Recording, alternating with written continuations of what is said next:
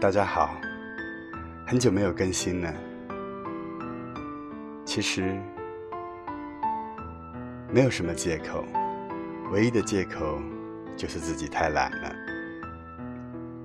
今天终于静下来，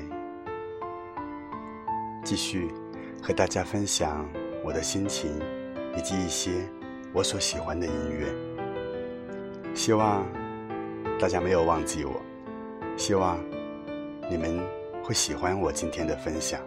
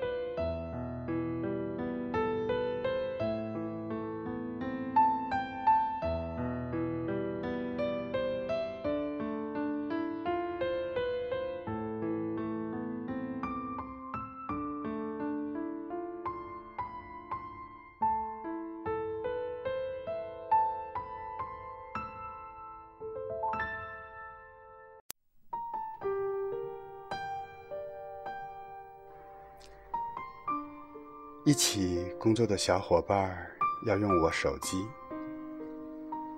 我开玩笑说不可以，里面有秘密。他问：“你有多少个小秘密呀？”我拍拍脑袋，笑着说：“无数个吧，跟天上的星星一样，数也数不清。”从记事起。内心就装满了很多小秘密，比如小时候喜欢哪个小伙伴，不喜欢哪个小伙伴，就是藏在心底的小秘密。有时候写日记，如果身边有人要看，就会羞羞的把日记本合起来，面红耳赤，因为日记也是我的小秘密呀。如果哪次考试成绩不好，试卷就会被我放在书包的最底部，不让任何人看到，因为那张不满意的试卷就是我的小秘密。写好的明信片会收起来，不让别人看，因为这是我的小秘密。收到珍贵的礼物。也会珍藏起来，不跟别人分享，因为这也是我的小秘密。长大后，孩童时代的小秘密已经不再是秘密。有时和朋友聊天，当年捂着掌心的小秘密，也可以作为茶余饭后的谈资。但是长大后，又有了新的小秘密，猛然间的怦然心动，或者某个瞬间的巨大挫败感，或者一个人对着幽灵船、恐惧的黑夜辗转难眠，都是心底的小秘密。或许，不同的年龄段有不同的秘密吧。这些秘密，在孤单的心灵里。盛开成一朵朵娇艳的花，把内心的世界装扮得五彩斑斓。其实现在的我已经没有秘密了，内心想说的、想做的，全都写在文字里，以及和大家分享的节目里了。我有时觉得自己的人生就是一张透明的白纸，无所谓悲伤，无所谓欢喜，每天机械的忙着活着。有时还很羡慕那些心里有秘密的人呢，因为心里有秘密的人，比别人多了一个隐秘的世界。这个世界宁静、美好。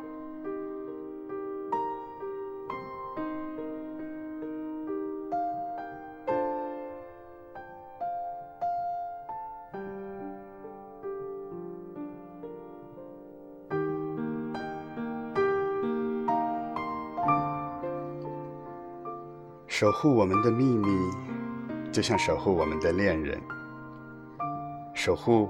自己的银行卡，因为秘密也是一个人的魅力所在。秘密一旦泄露，美感也就淡然无存了。所以，为了自己美美的形象，要学会守护自己的秘密。这不是圆滑，这是另一种坦诚相待吧。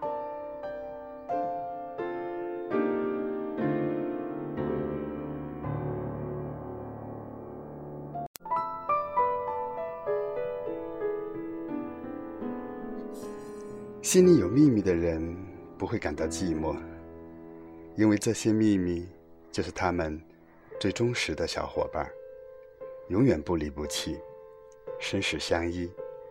有秘密的人也是有趣的人，有内容的人。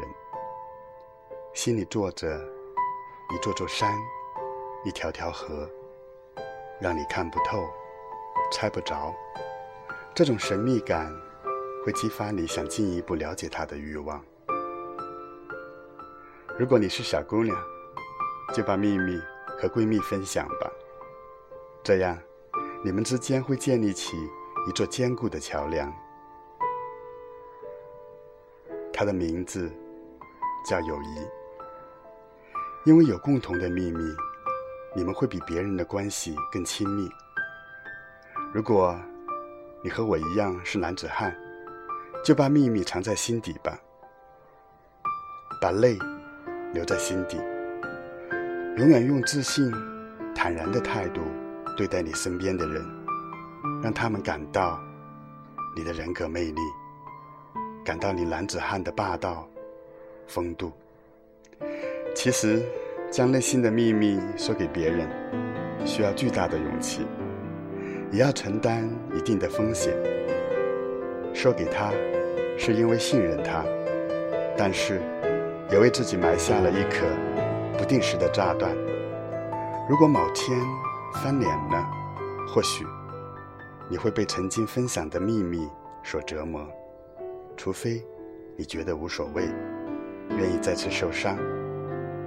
所以，有时秘密也是一道伤口。一个人舔舔，一个人疗伤。或深或浅，都是生命存在的证据。我一直认为，一个没有秘密的人，也是悲哀的人，因为他的人生过于苍白。但是，一个有太多秘密的人，内心或许会很痛苦和绝望。秘密是绽放在悬崖的花朵，几朵。是美，太多就审美疲劳吧。自己累，赏花的人也会累。每个人都有一个属于自己的角落，别人进不去，自己出不去。最大的秘密就住在里面。你有多少个秘密？对不起，这是我的小秘密，我不能告诉你。秘密是一首奇怪的歌谣。You must know me. I'm one of your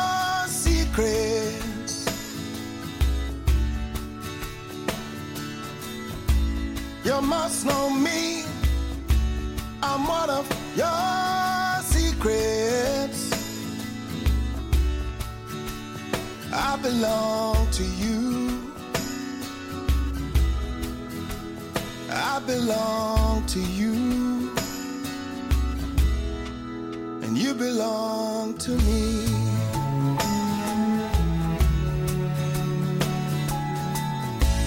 You must know me. I'm one of your secrets. Oh, oh, from what I see, you're trying hard to keep it. Oh, yes, you are. Well, I belong to you. I belong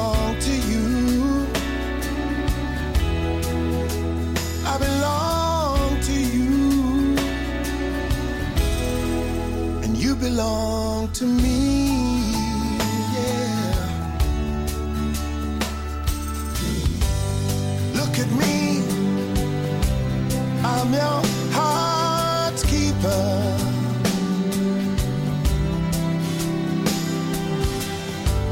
Made for 321 a.m. She will be here. Oh, yes, she will. And I belong to you. Yes, I belong to you. I belong to you. And you belong to me.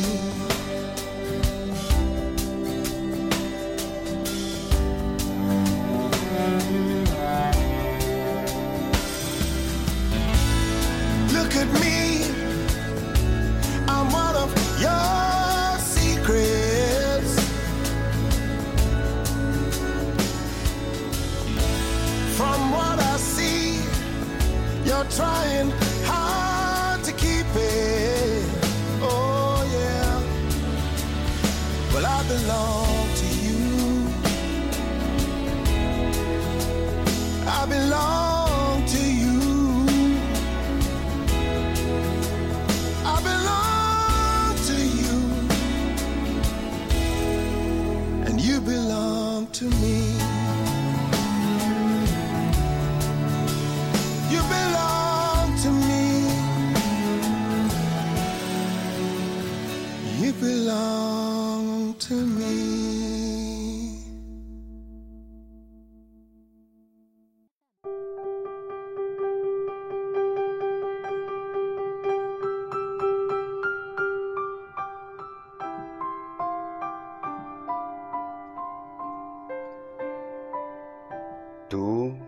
哈维尔·马里亚斯的长篇小说，你会发现，每一位人物的身世经历都有可能被拦腰截断，每一副面孔底下都掩盖着另外一副面孔。现在的我，一点点抹除过去的我的痕迹。昨日的你，向另一个方向出发。与今天的你形成陌路，很远在中间的是秘密，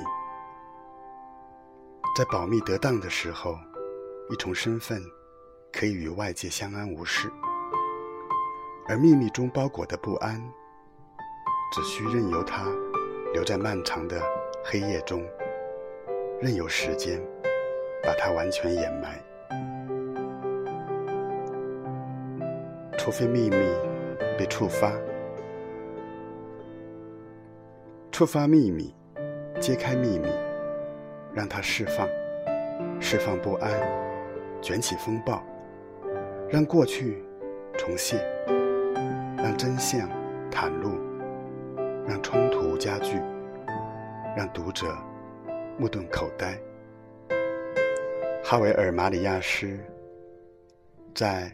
如此苍白的心中，就让我们体会到这种感觉。而今，随着迷情中文版面世，我想有更多像我一样的读者将会更进一步了解这位可称得上姗姗来迟的西班牙作家的创作图记，并非全景，因为还有另外十一部代表作尚未引进。迷情的故事始于主人公玛利亚对一对陌生夫妇的认识和接近。每个清晨，玛利亚都会在咖啡馆看到这对夫妇。他们在紧靠的落地窗的那张桌子坐下，共用早餐，往往满怀平静、恩爱，偶尔发出率真的欢笑。每个早晨，玛利亚都能从这对幸福的夫妇身上获得慰藉，直到某天，突如其来的变卦，让这一图像突厥瓦崩。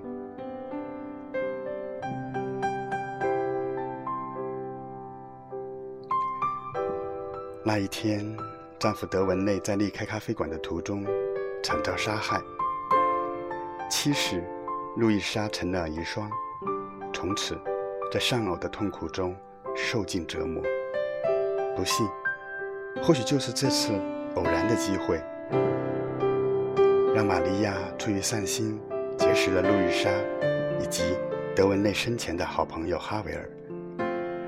玛利亚发现自己爱上了哈维尔。爱上了他，两人渐渐、渐渐地走在一起，渐渐地接触到哈瑞的一些秘密，和路易莎有关，和德文内有关，也和这场不幸有关。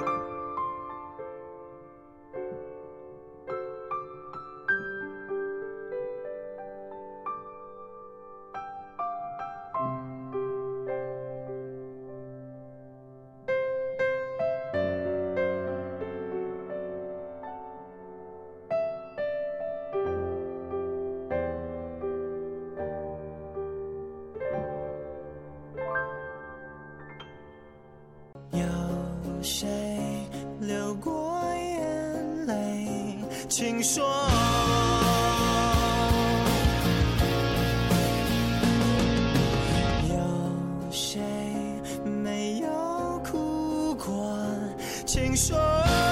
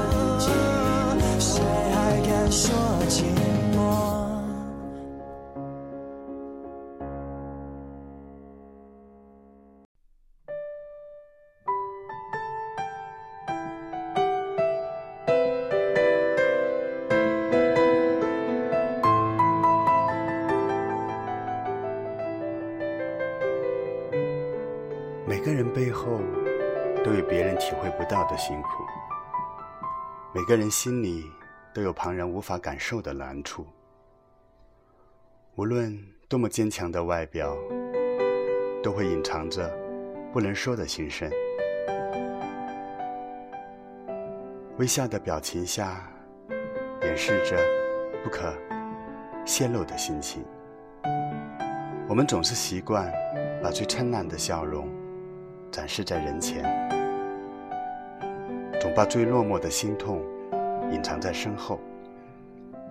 日子一天天过着，路一步步走着，事儿一点点做着，其间的艰辛只有自己最明白。如果你相信眼睛所看到的真实，眼睛的感官一定在欺骗你的心。即便你相信了自己的心，你的心也不一定会忠诚于你。人心在变，环境在变，心情也会变。在这个虚幻多变的内外世界，找不到你所向往的完美，也靠不上值得信赖的依赖。除非能感悟当下的存在，忘却曾经与未来，忘我即将给予的一切，坦然乐观面对。岁月静好，现实安稳，用一种善意幽默的方式去展开自己的生活。生活的所有烦恼，是因为内心的宽窄所致，所以要告诉自己。生活要保持乐观开心，就算所有的过往都成为回忆，也是风景，不是灰烬。在当今讲究包装的社会里，我们常常禁不住羡慕别人光滑、华丽的外表，而对自己的欠缺耿耿于怀。其实。没有一个人的生命是完整无缺的，每个人都少了一样东西。我们每个人的生命都被仓，我们每个人的生命都被画上一道缺口。你不想要它，它却如影随形。你要宽心接受，体会到生命中的缺口。仿若我们背上的一根刺，时时提醒我们要谦卑，要懂得怜悯。若没有苦难，我们会骄傲；没有沧桑，我们无法去安慰不幸的人。所以，人生不要太圆满，有个缺口，让福气流向别人。是件很美的事情。你不需拥有全部的东西。如果你样样俱全，别人还怎么生活呢？体会到每个生命都有欠缺的道理，我想，我们就不仅不会再去与人所谓的比较，反而更能珍惜自己所拥有的一切吧。有位著名的企业家曾经说。我这辈子结交的达官显贵不知凡几，他们的外表实在都令人羡慕，但深究其理，每个人都有一本难念的经，甚至苦不堪言。所以，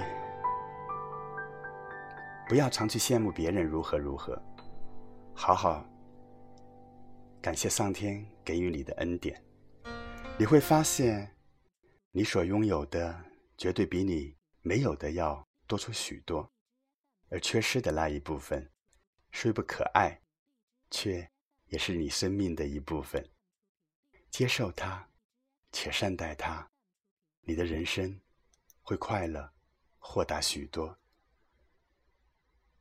因此。我们每个人生活在世上，都少了一样东西。每个生命都有欠缺，不要做无谓的比较。没有绝对完美的人生，珍惜自己拥有的一切吧。静静看着窗外熟悉的路口，喧闹的人群熙熙攘攘的走过。就像我从你的全世界路过，投影在你的心中，只带走一些。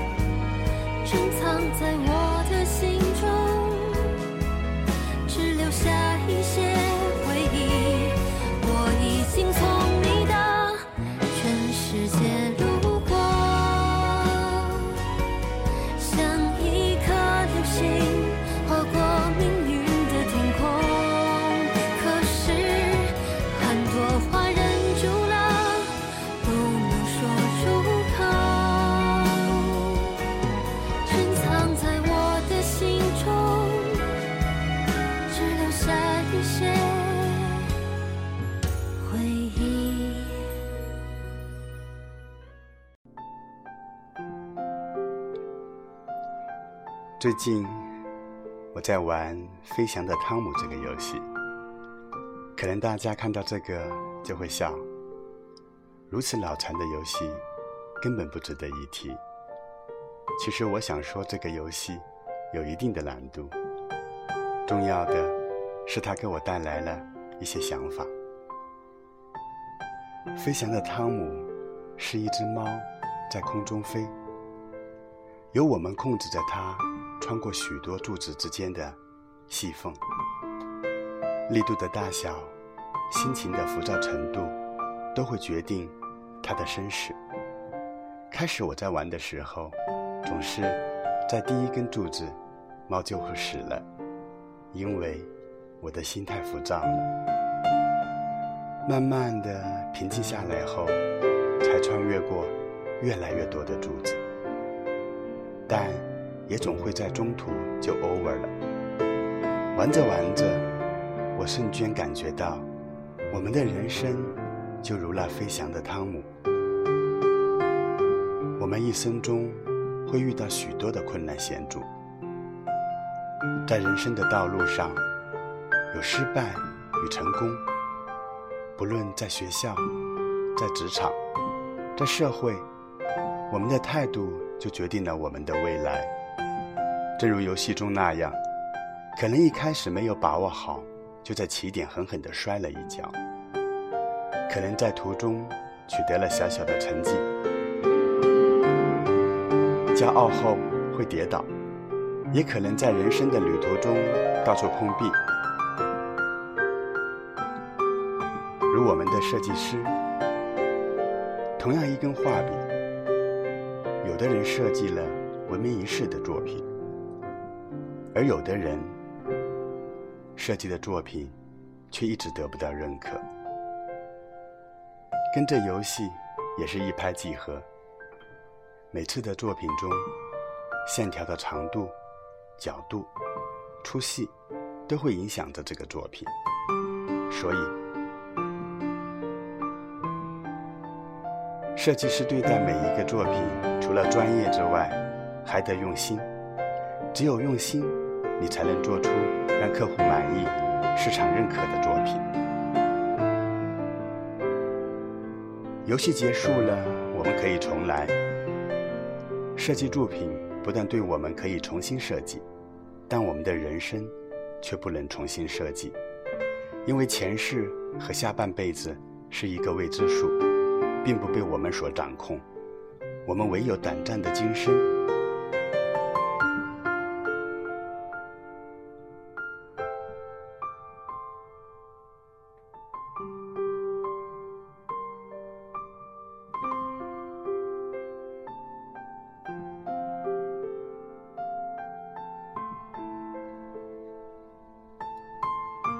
所以，我们更应该在懂得思考的时候，就规划好自己的人生，给自己设计一条光明大道，不让人生留下遗憾。因为人生没有如果，每个人的人生都不可重重新被设计。人生百态，五味杂陈，我们的心情交错，足以围绕着地球转好几圈。比如，人的感情就像天气，时而阳光明媚，时而又雷雨交加。树欲静而风不止。我们总需要一些东西，让简单的生命变得厚重，变得丰裕而充实。如果没有外来的东西，人生永远不可能完整。就如同一个房子。没有一道光，它只会一直沉睡。就如同一些人闯进了我们的生活，未曾预知的相逢，才惊心动魄。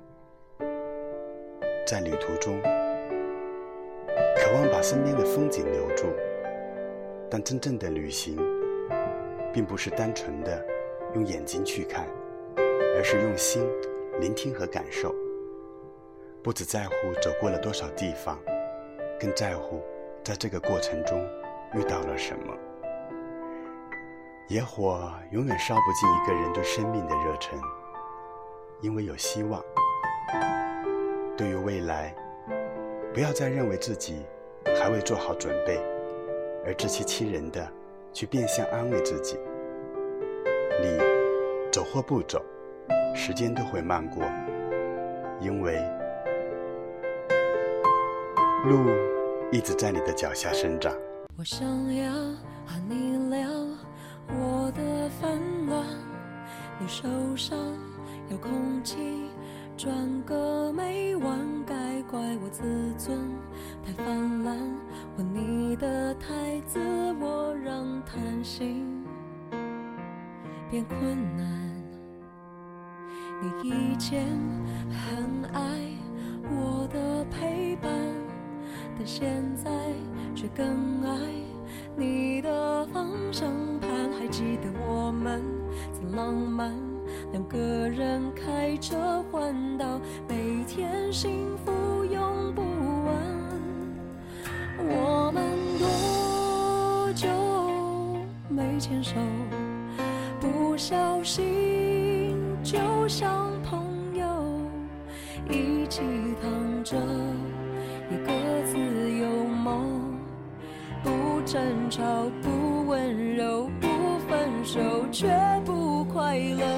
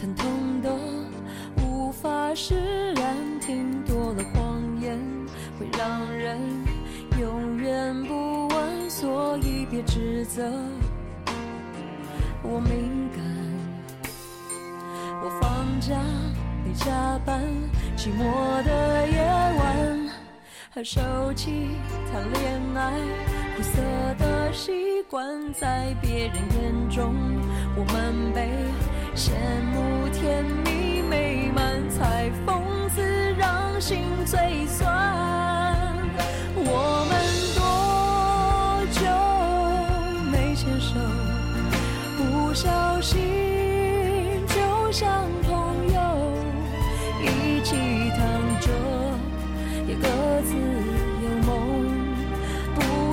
吵，不温柔，不分手，却不快乐。我们多久没牵手？两颗心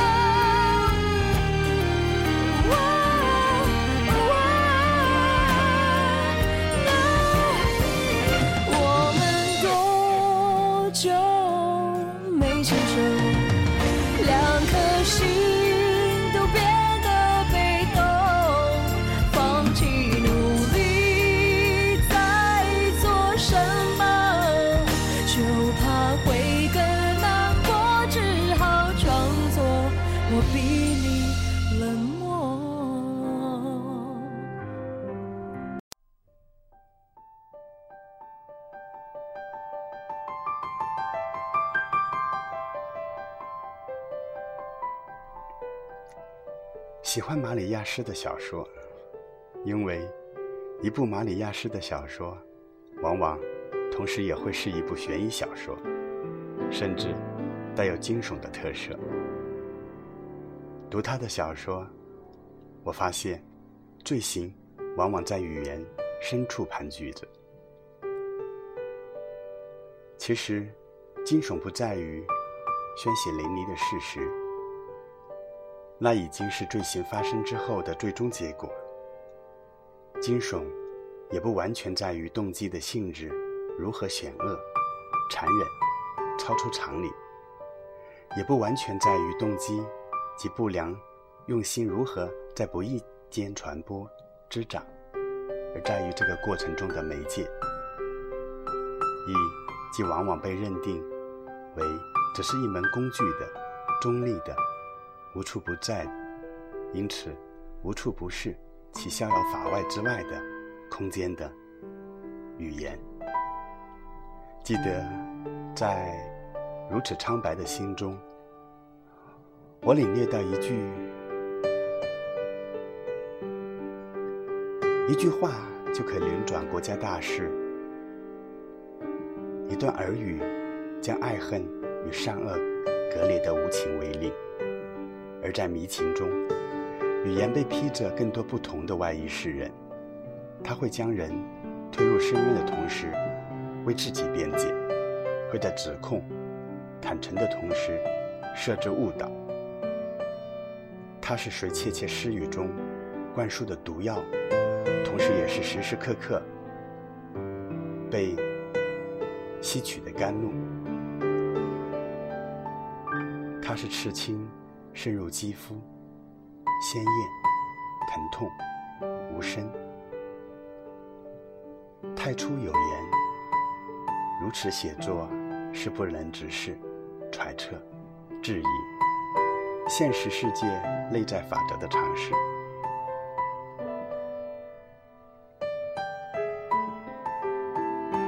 往往。比虚构更真实的律动，会让人觉得更残忍。我的双手也跟你的颜色一样了，但是，我却羞于让自己的心像你的心一样苍白。出自莎士比亚戏剧《麦克白》第二幕第三场的这段台词，是如此苍白的心的书名出处。在故事中也被反复引用，以一句台词为手术刀，从一个个侧面抛开真相，勾出罪责的牵连，将心独立。迷情采取了双重互文，对巴尔扎克、夏贝尔上校和大仲马三个火枪手的大篇幅引用，成为支撑主题的两个支点。亡者复生，死者归来，是对现实法则的冲击。谋杀的罪行，在多大程度上不可撤销？对死亡的撤销，竟然往往表现为美好的愿望，便在多大程度上对现实构成致命的威胁？在此，引用，吸收。解读经典并非为提高可信度、权威性，或纯粹的炫技、炫学。我觉得，是作者在揭示古老文本深处，在看似与当下情况脱节的字里行间，蕴藏着我们的时代所必须面对的种种问题。他们的沉默，却期待被解开，就好像。我一开始分享的秘密一样。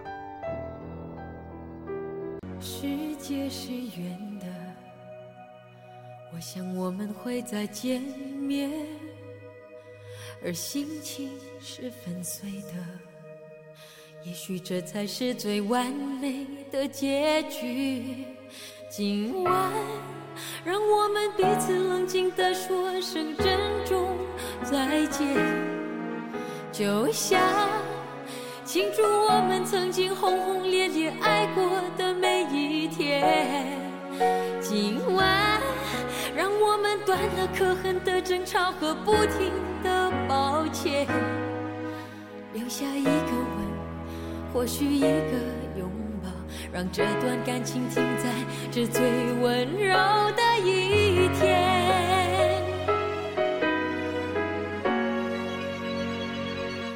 我不想继续哭哭啼啼，说我多么委屈。我开始怀疑自己多少事是无能为力。我不想借着密密麻麻悲伤的日记，继续欺骗着、安抚着自己。我不想等到一天感情已经被谁代替，才经由朋友口中传来背叛的消息。我不愿这段情分走到最后无法呼吸，连一声问候。连一点消息感到多余。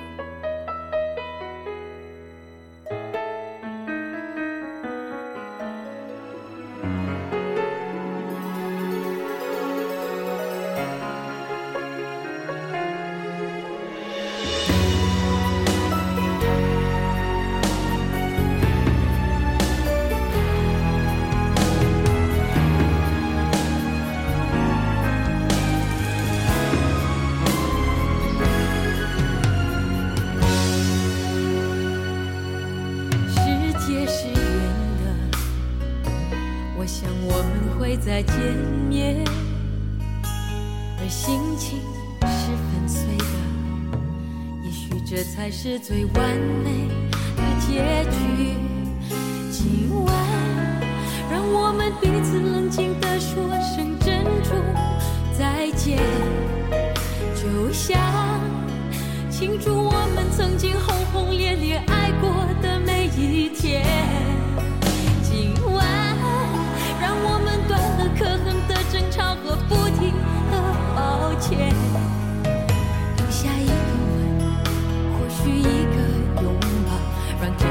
感情停在这最温柔的一天。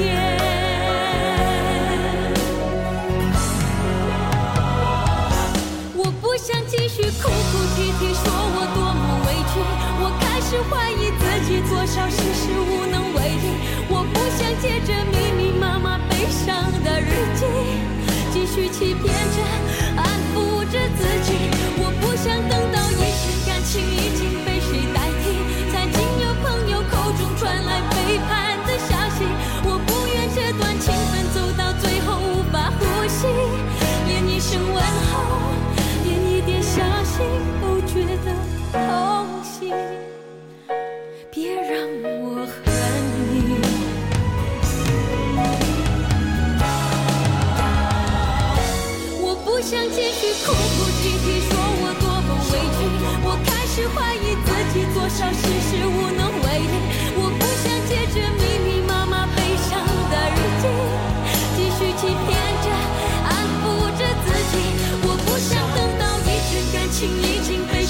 谁代替，才经由朋友口中传来背叛的消息。我不愿这段情分走到最后无法呼吸，连一声问候，连一点消息都觉得痛心。别让我恨你。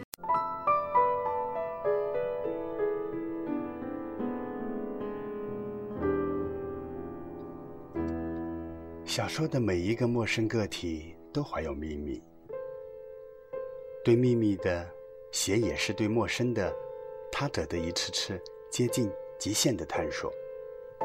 从这个角度而言，马里亚斯的写作是现实的，是冷酷的，是诡秘的，也同时是理想的、感性的、坦白的。所以，如此多重的面。相对形成了马氏作品的总体魅力。记得英国作家毛姆写过一部广为流传的《月亮与六便士》，以画家高更为原型，讲述了一个中年证券经纪人中年时期放弃自己原本的生活，追寻自己梦想的故事。男主人公施特里克的家庭是英国一个典型的中产阶级家庭，妻子美貌懂事，孩子乖巧，自身收入也不低。就在这样看起来十分幸福的家庭里，男主人公突然有一天完全不顾自己的家庭，去巴黎追求自己画画的梦想。他在巴黎的日子五六年过得穷困潦倒，依旧沉浸在自己的梦想当中，从未后悔。在这个过程中，他的才华也渐渐得到认可。后来，他还离开文明生活，来到了南太平洋群岛的塔希提岛，娶了一名土著姑娘，生过三个小孩，度过了三年短暂的幸福时光。故事的最后，他得了麻风病，在失明的时候，在墙上完成了一幅力作。土著妻子埋葬了他，并遵循他的遗愿，把他的遗作予以销毁。这个故事要是放到现实生活中，一定会让所有的人都觉得这个人是疯了吧？有一个幸福的家庭，年纪也不小了，一切都安定了，你突然说要去追求什么梦想？这条路。既艰难，又没有一个良好的既定结果，怎么看都不像是对的。三十岁，已经结婚孙子，说要出国留学；四十岁，辞掉自己高管的工作，去看世界的，在世人眼中是。非常不适当的年纪，可是我认识的一个朋友就这样做了。可我还是一直一直，我们不需要用他人的人生经验给自己的渴望判断一个对错，在想要的面前，没有尴尬的年纪。只有尴尬的境界和尴尬的心。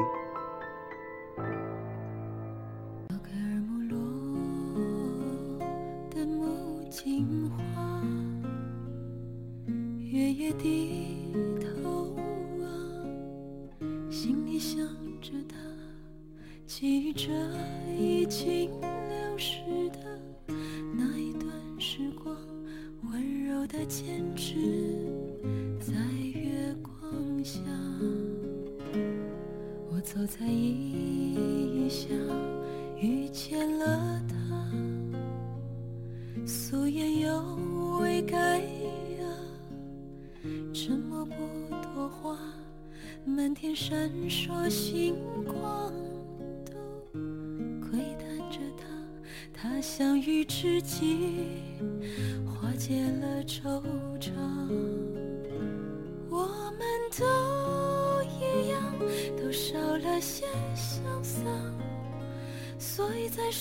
我们都一样，都少了一些潇洒。这首《木槿花》来自于袁泉的歌唱。好了，今天是二零一六年九月二十八号，马上要国庆小长假了。我想，很多人都在准备国庆的旅行吧，我也一样。嗯。天气阴阴的，不过这样的天气很适合听听音乐、看看书。今天和大家分享了我所喜欢的一些小说以及看小说后的一些想法，希望大家不会觉得烦。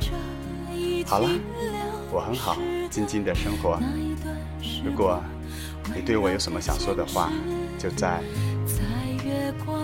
我的絮絮叨叨的音频后面留言吧，我会及时回复你。所以才是落希望大家国庆节有一个愉快的旅行。好了，就在源泉的木槿花中结束今天的分享。谢谢大家，我很好，希望你也很好。